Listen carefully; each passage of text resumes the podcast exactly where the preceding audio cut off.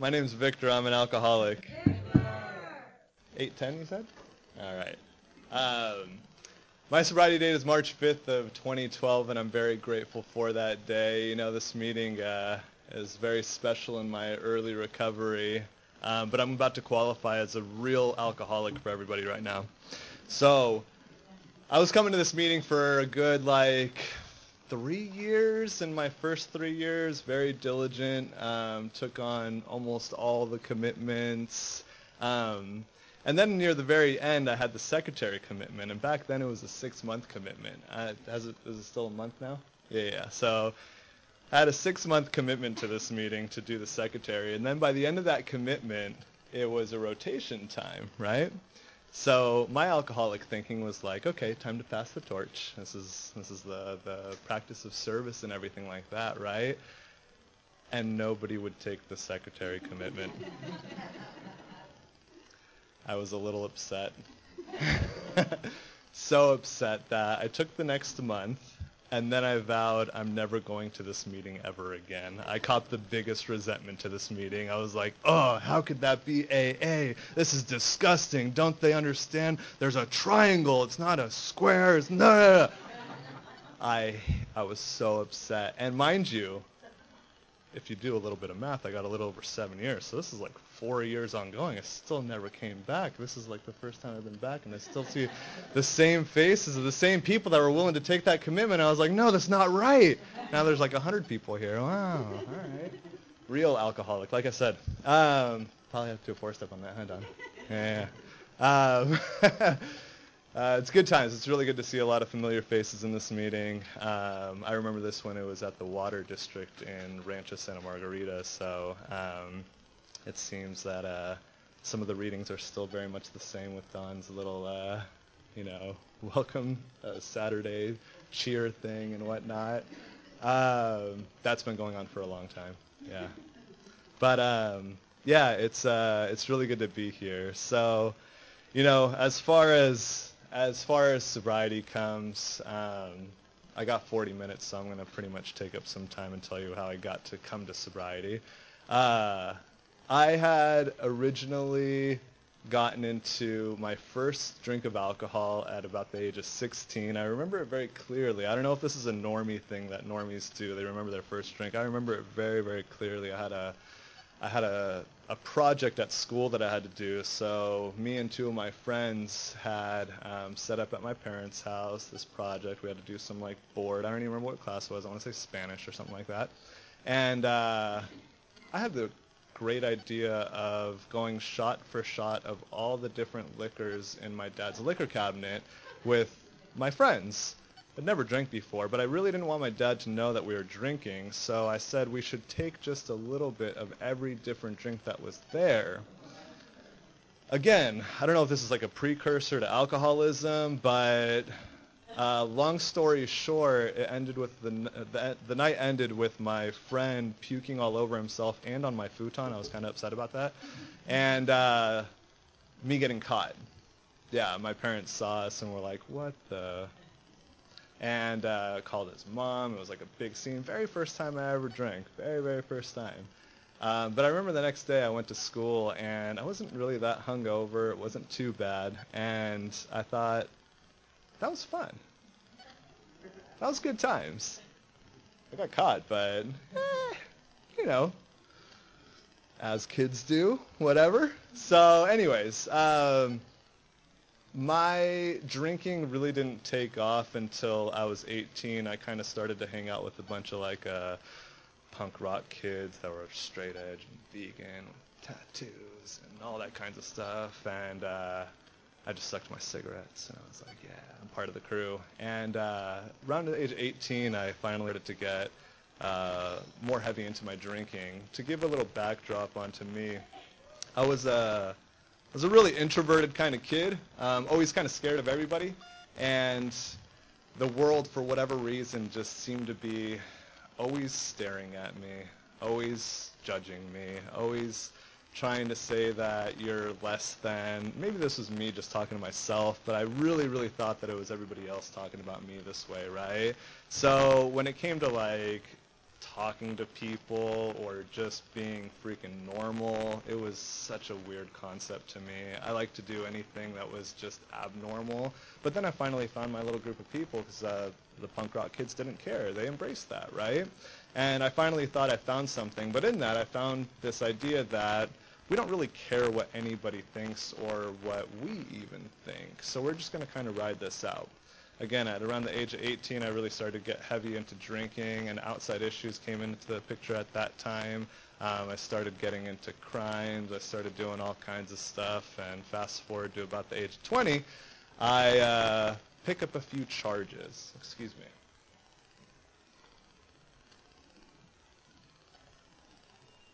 I pick up a few legal charges. Sales, trafficking, all that good stuff, right? Um, not for alcohol, for outside issues. Uh, and apparently in the state of California, if you commit a crime and then bail out and then commit the same crime again, they don't really like that. Uh, they give you three years enhancements just on that alone. So uh, first time I ever went to jail, I was essentially facing a, a prison sentence. I think the max term, what they originally offered was like nine years, eight months or something. Uh, when I was twenty years old, I was like, oh, wow, that's rough. Um, yeah. Ironic, too, because, you know, I never really thought of myself as a, as a unintelligent person. I thought I was, I was pretty with it. I could put things together. Um, so I was in jail fighting my case, and at one time I called my mom, and just to check in, how you doing, what's going on with you? And uh, she's like, yeah, you got some letters in the mail. And I was like, okay, what do they say? Uh, they're your letters from the colleges that you applied to. You got accepted to U C L A, U C San Diego, U C Santa Barbara, U C Irvine, all for your biology degree that you were trying to go for. Oh, thanks, Mom. I'm going to go to the School of Hard Knocks instead and try a different route. The alternative route, right? Uh, yeah, I mean, when it comes down to it, this is one thing that I've come to learn about alcoholism is it really doesn't care who you are. It doesn't care, you know, what gender you are, what race you are, how smart you are, how dumb you are, how cute you are, how not cute you are. Um, it really, there's, there's no judgment when it comes to this thing. It's, uh, it's wild because that, that, semblance of intelligence that I thought I had actually was counterproductive to me for a very long time. Okay, so I go to prison, do about nineteen months. Um, I got out when I was at the age of twenty-two, and they plopped me into a treatment center to get off parole. My only intention of going to that treatment center was to get off parole in five months. Please, where do I sign? I don't want to be on parole for three years. That sounds miserable. So I go to this treatment center. It was my first true introduction to A A. I had gone once when I was eighteen, but it was for a concentrated cannabis charge. Do you guys even know what that is? It's hash. I got. I, I went to jail for hash at the age of eighteen. Um, I, I didn't even know you could go to jail for hash. So, um, for anyone that remembers the old El Toro Club, that was by the Aaron Brothers. That was the meeting that I would go to weekend. They, they made me go to sixteen A A meetings for sixteen weeks. And I would go into that meeting, and I'd see all these old-timers, and they're just, like, grizzly-looking people, like, smell like cigarettes, and I'm just like, whoa, you guys really need to be here. Um, I'm going to get out of here. Um, that was at eighteen. So, again, fast forward to twenty-two, I get a real full introduction to what A A is in this treatment center. It was kind of like a low-bottom, indigent, state-funded place for parolees, um, SASCA funding, if there's any SASCA alumni in here. Ooh, ooh.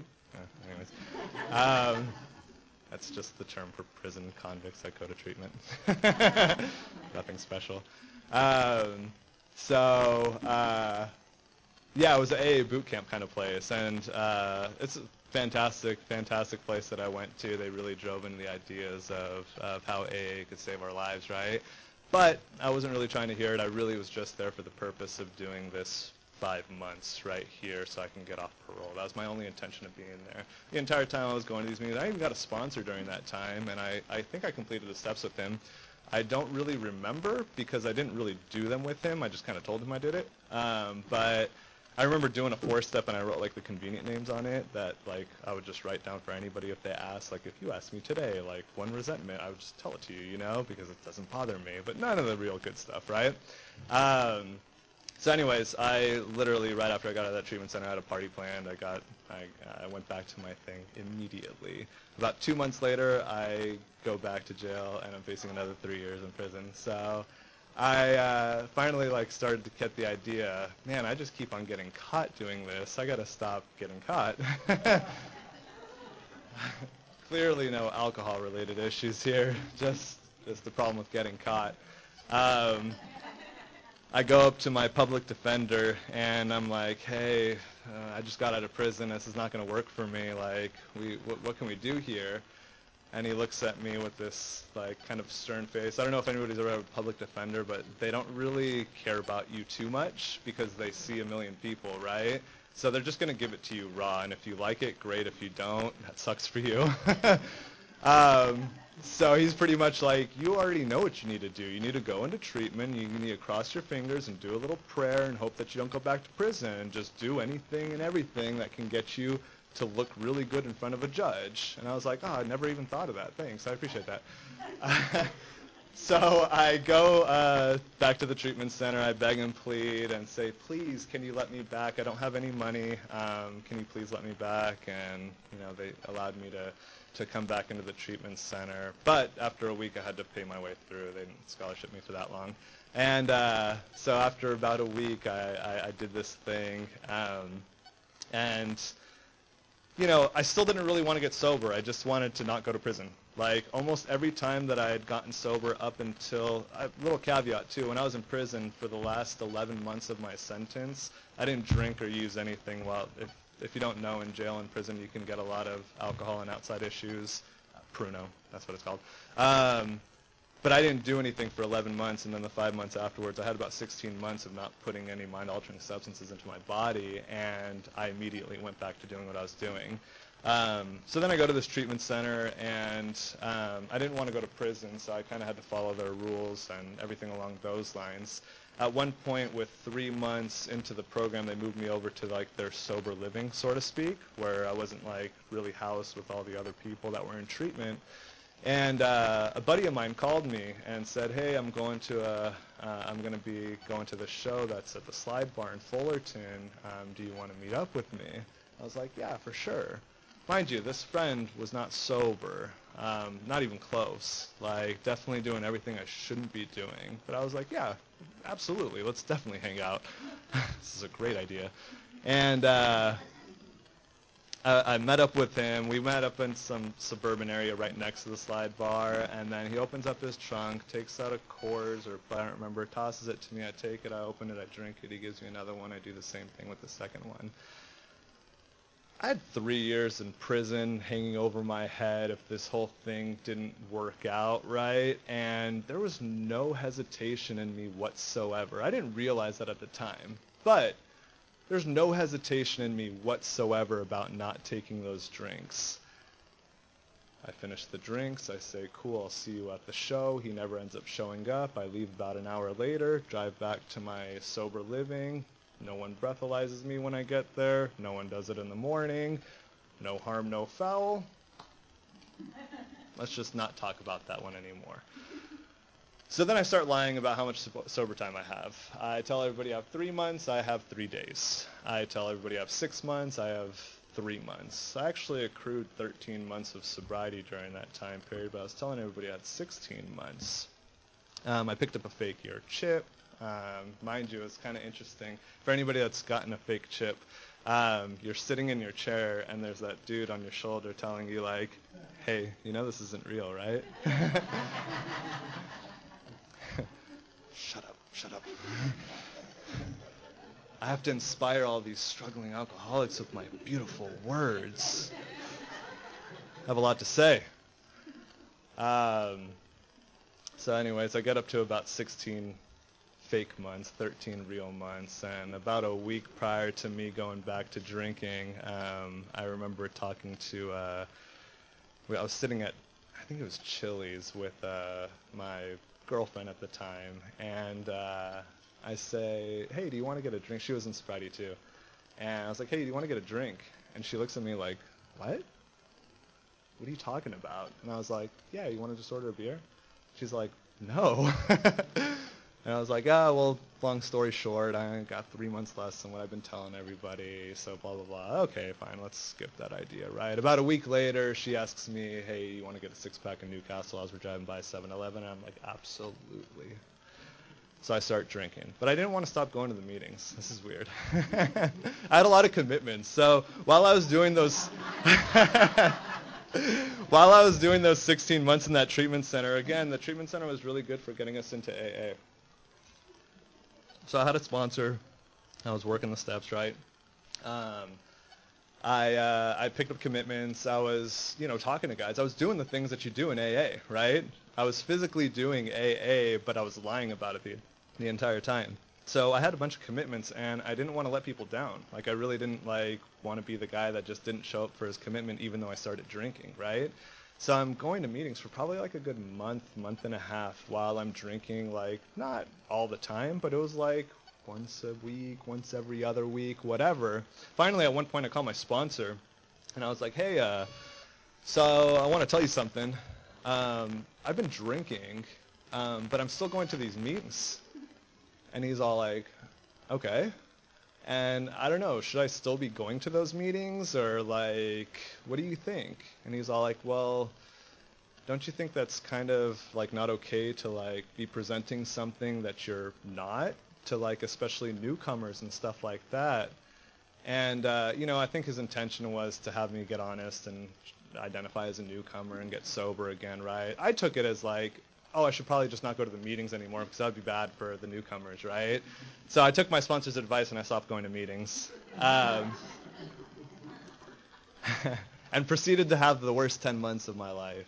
Uh, I didn't have any more legal problems after that point other than being on probation, but um, it got worse. And it got to the place of of pitiful and incomprehensible demoralization. Um, You know, there was one moment that I recognize as being truly alcoholic. I was, uh, I had another bad night with my, um, with my fiance at this point, the same girlfriend. She was now my fiance.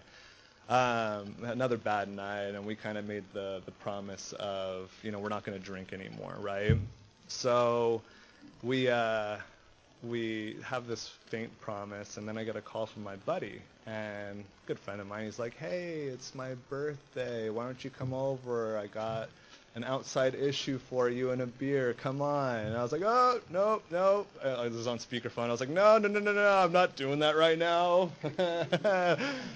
um, she was hearing all this, and I was like, I'm just going to go roll in and say hi, and then I'll leave pretty shortly after, right? So I get into my car. He lived in Dana Point, right off of like Cop, uh, Copper Lantern, right? And uh, I'm going up the or going down the five, and I have all the windows down in my car, and I'm verbally saying out loud. I kind of felt like a crazy person, but it was like all the windows down, cold night, everything wind blowing, and yelling, "I'm not gonna smoke. I'm not gonna drink. I'm not gonna smoke. I'm not gonna drink." Really loudly, like in my car by myself, as I'm driving on the freeway, um, and I meant it. Like, I really didn't want to do that. I wanted to fulfill this promise that I made to my fiancé. And the second that I open that door, I get a bong and a beer, and I take both of them and proceeded to take both of them, right? I didn't do any more, but I didn't not do it either. And uh, I didn't realize that at the moment. This is hindsight's twenty twenty coming back to it, right? But then about a week later... Um, Again, another bad day, another bad night, and essentially what March fourth of twenty twelve looked like was me trying to sleep on my futon in the guest bedroom of my parents' house. That's where I was staying. And uh, not being able to sleep because I was concerned that my then-fiancée was going to go kill herself, and I was somehow going to stop her from doing that, and all the while pretty much conceding to the idea that Victor, these are the cards you got dealt in life. You're going to be miserable for the rest of your life, and that's okay. That's just how life goes sometimes, and yeah, you just got the bad stick, buddy. Sorry. And I I believed that. like to the core of me. I genuinely thought that I was just going to be sad for the rest of my life, and I was kind of okay with it, and just kind of was like, you're going to marry this person that you hate, you're going to continue on life just having these miserable moments, drink is never going to fix anything, but you're going to continue doing it, you're going to continue to have the weakest friends in the world, this is just going to be your life, and that's going to be what happens, right? I don't know what it was, act of providence, whatever you want to call it. Next morning I woke up and I wasn't satisfied with that answer, and that was the day that I consider March fifth of twenty twelve as my sobriety date. Uh, this was a topic of discussion with my sponsor for a long time. I actually didn't drink anything for about a week prior to that, and I went back and forth with my sponsor for a while about what my actual sobriety date was. The first day I went back to A A is what I consider my sobriety date, because that's when I actually did something different about the miserable existence that Victor was. If that's what crazy Victor looks like um, the day of March fourth, twenty twelve, that's not sober at all in my eyes. That's just not drinking, but still alcoholic to the core, right? So, March fifth, twenty twelve began, and uh, I went to a meeting. And then I went to another meeting. And then I went to a few more meetings. And my, uh, my then fiancée um, decided that she was going to go to meetings too. Um, we ended up getting married later on. We actually have the same sobriety date. It's cute. Um, I know, I know. We're that couple, yeah. yeah. The one in a million for, any, for anybody in treatment. I know, you guys are like, that guy said it could do it. Our guy could do it. I can do it. Yeah, I know, I know. Sorry, all the treatment people, yeah. So, uh, regardless, she, uh, at fifteen days started talking to me about getting a sponsor already, and God this, God that, and I'm just sitting here looking at her like, excuse me.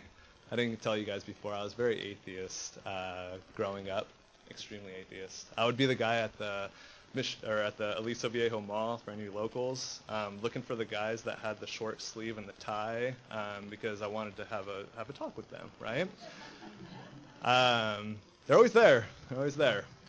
Um, but I just want to chat with them, and uh, I, I very much so wanted to understand spirituality. I wanted to understand religion. I wanted to understand these things. I read everything and anything that I can get my hands on, and to me it was always just uh, books, cool stories, and good ideas, sure, but just stories. In the end, there is nothing out there. I'm atheist to the core, and I wanted to tell people and explain to them why their beliefs were probably not correct and why you should probably think in a different way. Um, So I got into sobriety, and I see my wife talking about all this stuff, and I wasn't too happy. And then about thirty days rolls up, I get my first sponsor, and he didn't really help me. He uh, he had about like twenty-seven years or something like that, or I don't remember, a lot of years. And I met up with him for about five minutes at some coffee shop. He talked to me for about, you know, like I said, five minutes. Um, and then he told me I was on step four, and I was like, wait, what about the first three steps? And he was like, oh, we just did that right now. And I was like, we did? And he's like, yeah. So he gave me, he said he was going to email me something for my fourth step. He never did. About a week after that, I met somebody else, or two weeks after that, I met somebody else. I tried calling him a bunch of times too, and he never answered, right? Um, the few times that he did answer, it was like meaningless. And then about two weeks after that, I got another sponsor. Seemed like a solid dude. Had like fifteen years. Um, had some really good shares and meetings. And uh, I'd call him every day. Sometimes he would answer. He didn't have a cell phone, so I'd have to call his house phone. And sometimes he would answer. And the times that he would, um, I'd pretty much just tell him what was going on in my day. And then he'd be like, okay, call me tomorrow. Mind you, looking at it now, maybe I could have stuck through with it at that time, but I remember one day I was calling my sponsor. This is like forty-five days into my sobriety, miserable.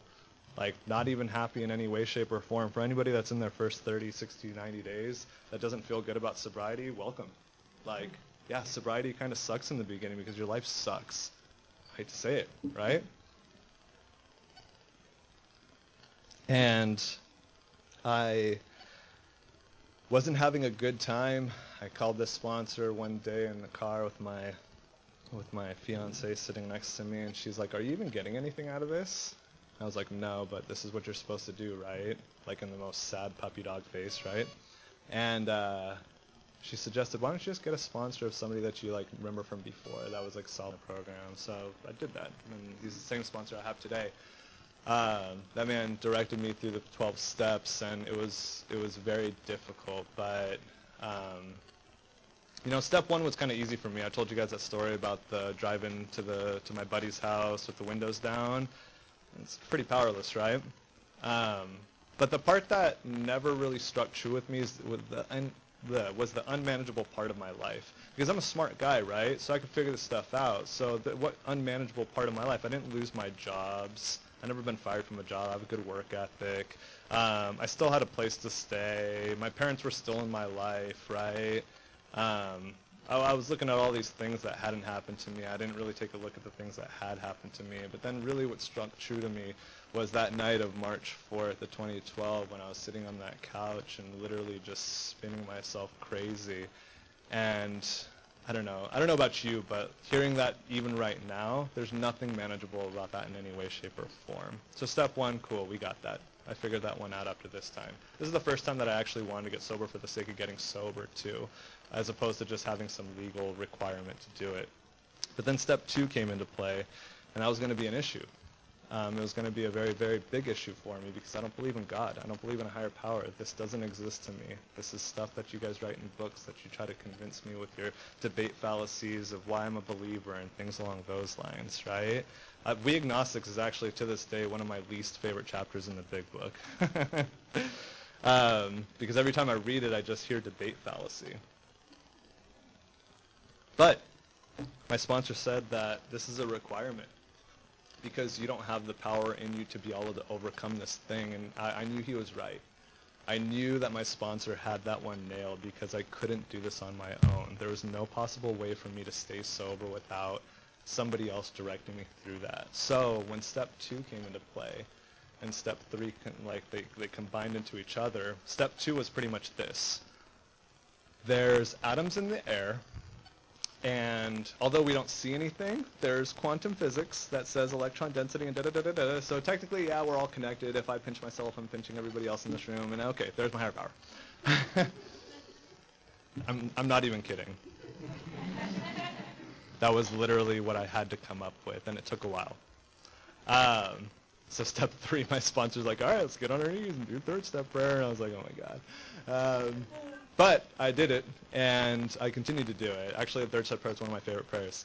And uh, then it came up to the fourth step. I lagged forever. I took forever to do it, not because I was afraid to do it. I just procrastinated because I was, don't you know, so busy in my life working in retail and not doing anything with myself. I had plenty of time. I had no excuses, right? But I lagged, and I got sick in the sense of spiritually sick by not working on this thing. But my sponsor, I was super diligent. Like, I don't know why I believed in this man so much, but I called him every day without fail. Actually, my sponsor, I don't, I don't call him every day nowadays, but for a good five and a half years, I was every single day calling my sponsor, and he even said to me, like, you know, you don't have to call me every day.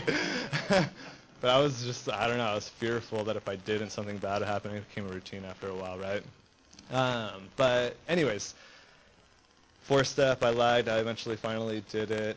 I didn't get that moment of, of like, feeling more like, you know, weight was off my chest. I figured, oh, the fifth step will do it, right? So I finally do the fifth step, and I actually wrote down everything on my fourth step that I didn't write down on my previous four steps, the stuff that I really wasn't going to talk to anybody about, those things that I knew nobody was ever going to find out about was actually on this fourth step. And then I told my sponsor, and he's like, oh yeah, the same thing happened to me. And I was all like, what? No, it's, that's not normal. Like, why are you making this normal? that's, that's not supposed to happen to anybody. And uh, he's like, yeah, yeah, yeah, similar experience. And I was like, oh, okay, so maybe I'm not alone. And, uh, but I didn't get that free moment. He told me to do, like, the hour meditation afterwards, and I was like, this is stupid. I don't feel good at all. I don't feel like a, a weight has been lifted off of me. And did six and seven, pretty much looked at everything that was, you know, from my fourth step. If, if you know, for the people who have done the twelve steps, there's a reason why step one is one and two and two, three and three, four and four, five and five. They all kind of build up off of each other, right? So it's kind of hard to do a six and seven step if you didn't do an adequate fourth and fifth step, right? So all the while getting me to do these prayers, the seventh step prayer and everything along those lines. And I was doing them. I didn't believe in them. For anybody that doesn't believe in a higher power, that has a very hard time with that, I went pretty good year and a half doing all the prayers and all the meditations that my sponsor asked me to do, and never once feeling anything and thought this was stupid the entire time. But I did it because he told me to do it, and he seemed to have a good life, and I would do it anyways, right? Um, so then came my eighth and ninth step. Eighth step was easy. It was just my harms list, right? So I just pulled up my harms list and looked through it. My sponsor said, "Are you ready to do it?" And I was like, "Yeah, let's go." So then the ninth step came up. I did all the easy ones, like the moms and dads and, and the fiancé and, and, you know, sisters, whatever, right? There's a few people that were very hard, though. My aunt, uncles on both sides of my families, right? Um, I'm Eastern European or Romanian, so in my family it's very much so, don't talk about it, it's in the past, it's just leave it behind us and, and keep moving forward. Um, we don't want to bring up old memories. So my aunt from my younger cousin's side, she uh, at one point came to my mom's house, and I'd left, I'd partied and whatnot, because they were out of town. She found a plate that had some white stuff on it and, um, you know, cleaned it up and told me about it later on. And uh, that was really hard for me to see. She came from Romania after like uh, many, many years of trying to come over here. Same with my parents. It took my parents ten years to immigrate to America. For for everything I've been through, my parents have been through ten times worse. And to do that kinds of stuff to my family, it was like heartbreaking, right? Um, I didn't say this earlier, but my dad, um, never saw the man cry. The first time I ever see him shed a tear was when I was walking through the visiting office to see me when I was upstate in Corcoran. And I see the like solo tear come down his eye. I was like, ah, Dad, come on, don't do me like that, right? Um, so to do these things to my family was like pretty much one of the worst things I could think of doing. And I didn't do the amend for a long time. I called my sponsor every day, right? Every single day, without fail, my sponsor would ask me, did you set up the schedule for that? for that amend, did you do that amends, da da da da da, no, not today, uh, yeah, it's gonna, uh, haven't really, yeah, okay, I get it, I should do it, and it just, every single day, God bless that man, he finally got me to the point where I had the opportunity, it was right in front of me, it was kind of one of those moments where, like, you know, my higher power was just like, effing do it, and, uh, I called my sponsor, he's like, dude, just pray and go. And I did, and it was literally one of the first moments where I got a chance to experience what my higher power had set forth for me, and I got this relief. And of course my, my aunt said, and my uncle said, it's in the past, exactly like I'd expect them to, right?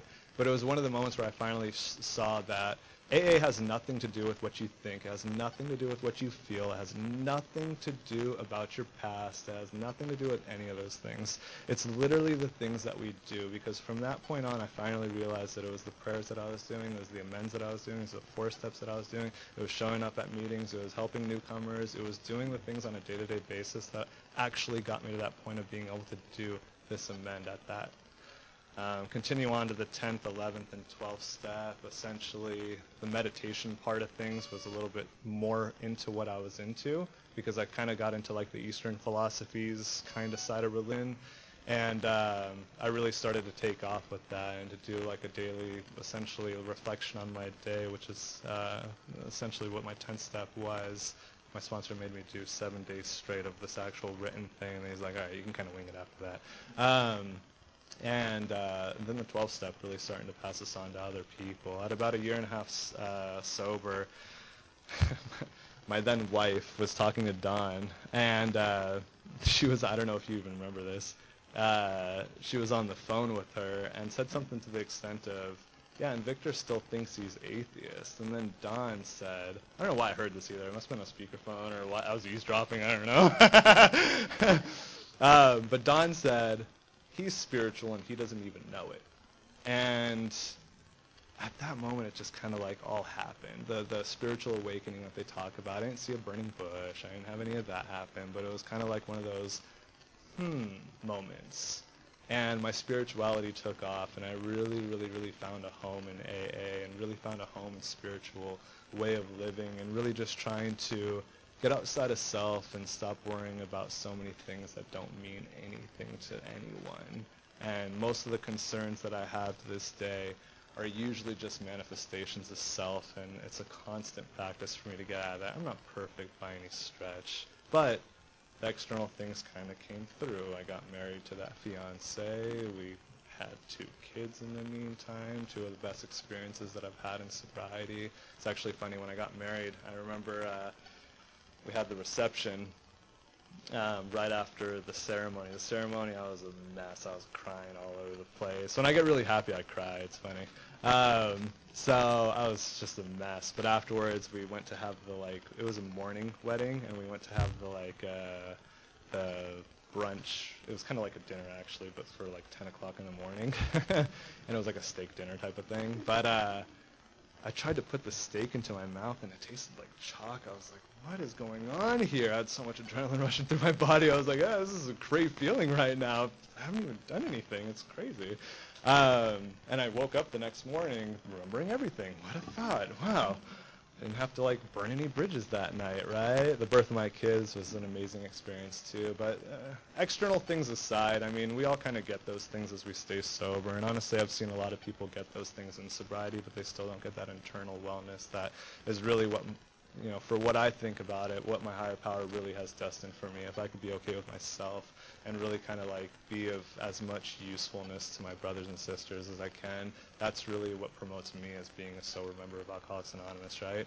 So fast forward to even, like, I think after the birth of my second kid, I have a one-year-old and a three-year-old. So um, after the birth of my second kid, Um, I remember it was just a regular old day. Like, I went to my parents' house to hang out with them, and my dad does one of those, like, and he was like, I'm proud of you.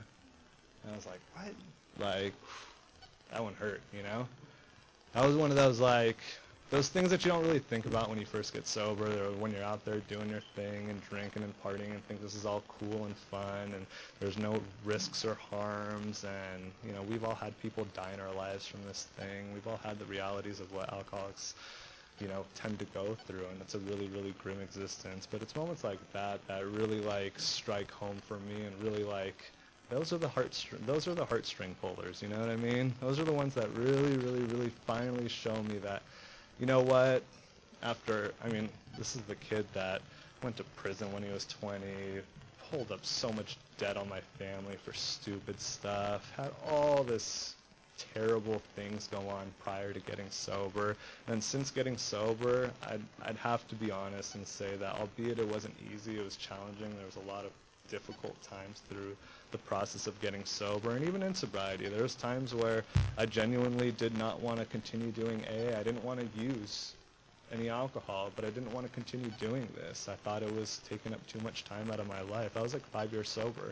Um, I got a chance to kind of reinvigorate myself. I kind of pulled up on getting some more sponsees, and Um, it really, really got me back into play with it, right? But this is kind of the ebbs and flows that go along with sobriety, and the reality is the life that I have today and the reasons why I come and do speaker shows like this, or just pick up the phone when, when anybody calls me, quite frankly, um, is because this life that I have, all directed through my belief in a higher power, and it's not just quantum physics anymore. It's a lot deeper than that. Um, I started going to, like, shrines and getting all into it, so... Um, But uh, it is just this connectedness with the world that honestly I would never have if I was drinking. And I know that if I go out there and drink, I immediately break that connection that I have with the world around me. And that to me seems way worse than any great quote-unquote night that I have. The ability for me to be there for my kids and know that they don't have to see their dad drunk, or to be able to be there for my wife and know that she doesn't have to see me drunk, or have phone calls from friends, or be there for my family or whatever, and I'm not going to ever miss those calls on account of being drunk. It's a good feeling for me. And if it takes just going to A A and showing up a few times, answering a few phone calls, and maybe just thinking about somebody else a little bit more than myself, sign me up all day. Thank you, guys.